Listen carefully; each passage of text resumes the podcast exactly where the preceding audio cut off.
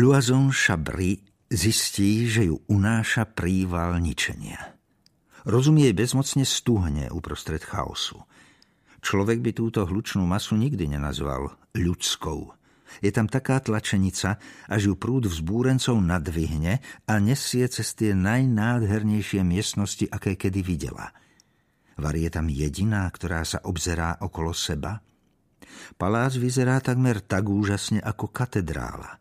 Vykrúca krk, aby sa mohla nadchnúť pohľadom na stropy s pozlátenými klembami a úchvatnými nástennými maľbami a žasne nadrihovanými mramorovými stĺpmi, siahajúcimi tak vysoko, kam až oko dovidí, zakončenými vetvičkami s dokonale vyrezanými akantovými listami. Závidí sochárom, ktorých poverili, aby vytvorili toľkú krásu, a rada by vedela, či medzi nimi bola aj žena. A zatiaľ, čo jej druhovia v zbrani besnejú v pozlátených halách, luazoninné líca zmáčajú slzy, ktoré vyvolalo ich zúrivé ničenie. Čínske vázy, ktoré museli stáť kráľov plat, bronzové sochy, ktorým s výkrikmi zabi kráľovnú potínajú hlavy, Sekretáre a kreslá obložené porcelánom, intarziou a perleťou, vytvárané nespočetnými hodinami remeselného majstrovstva, v letmom okamihu rozmlátené na kúsky. A prečo? Pre chlieb? V bruchu jej škrka rovnako hlasno ako jej spoločníčkam, tak duto ako na zodratom parkete znejú kroky ich drevákov, ale čo má ničenie tejto nádhery spoločné s ich prázdnymi žalúdkami? Kráľ im slúbil chlieb. Bola pritom, keď to povedal, už pri najmenšom, kým neomdlela od hladu. Ale verila mu. V jeho očiach, takých veľkých a bledých, sa zračil skutočný súcit. Jedného dňa hádam vytvorí jeho hlavu, ako si ju zapamätala, vznešenú a láskavú ale také dielo nikdy nebude môcť vystaviť zo strachu, že ju namiesto realistky označia za royalistku. No muž, ktorého tu videla, vzbudzoval úctu a bázeň, nie hrôzu. Toto, toto bezbrehé pustošenie, tento príval ľudí páchnúcich potom a močom, rybami a rozkladom, tým skôr, že sa neumývali najmenej posledné dva dni, toto je teror a Luazon unáša so sebou, nedokáže ho zavrátiť, ani keby chcela. Dokonca ani teraz, keď si to konečne uvedomila. Dokonca aj keď sa jej chce veriť kráľovmu sľubu. Niektorí zo vzbúrencov, mnohí z tých mužov, čo sem prišli v prestrojení, chodili pomedzi vzbúrencov a spustili šepotavú kampaň. Jeho veličenstvo nás oklamalo, vraveli. Tá rakúska suka ho drží za gule a povedala mu, aby vám nedal ani suchú kôrku. Kráľ z nás urobil bláznou, ale my im ukážeme, kto teraz vo Francúzsku vládne. Ako súčasť propagandy rozdávali mince. Do každej ruky, natiahnutej za chlebom, strčili strieborný obraz kráľovej hlavy. Ten istý profil, čo Luazon v mysli vytesala dlátom do kusa tvrdého mramoru.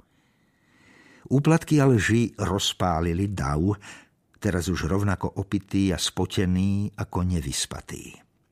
Na úsvite niekoľkí členovia francúzskej gardy, ktorej kráľ naivne zveril ich predchádzajúcu úlohu, otvorili brány vedúce na terasy a množstvo vzbúrencov vbehlo do širokých záhrad, ako by sa im do Korán rozleteli brány nebies a svätý Gabriel ich fanfárov svojej trúbky vítal v raji – Tadiaľto, volá kto si z davu, valiaceho sa po zrkadlovej sieni. Luazon nikdy nevidela takú obrovskú miestnosť.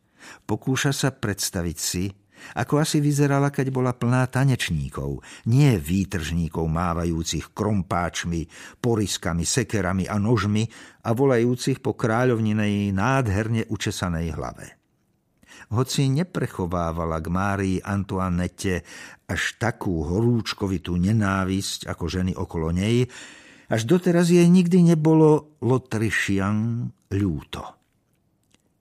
Krik sprevádza nadpozemský hudobný zbor.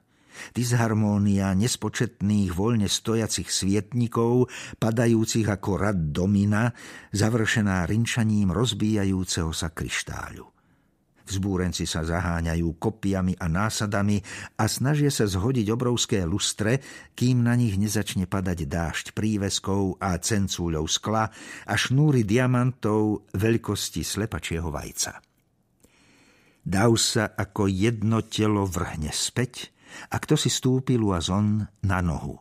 V postupe ho totiž zastavia dvaja členovia kráľovskej stráže, stojaci na konci obrovskej haly, a so skríženými halapartňami mu bránia ísť ďalej.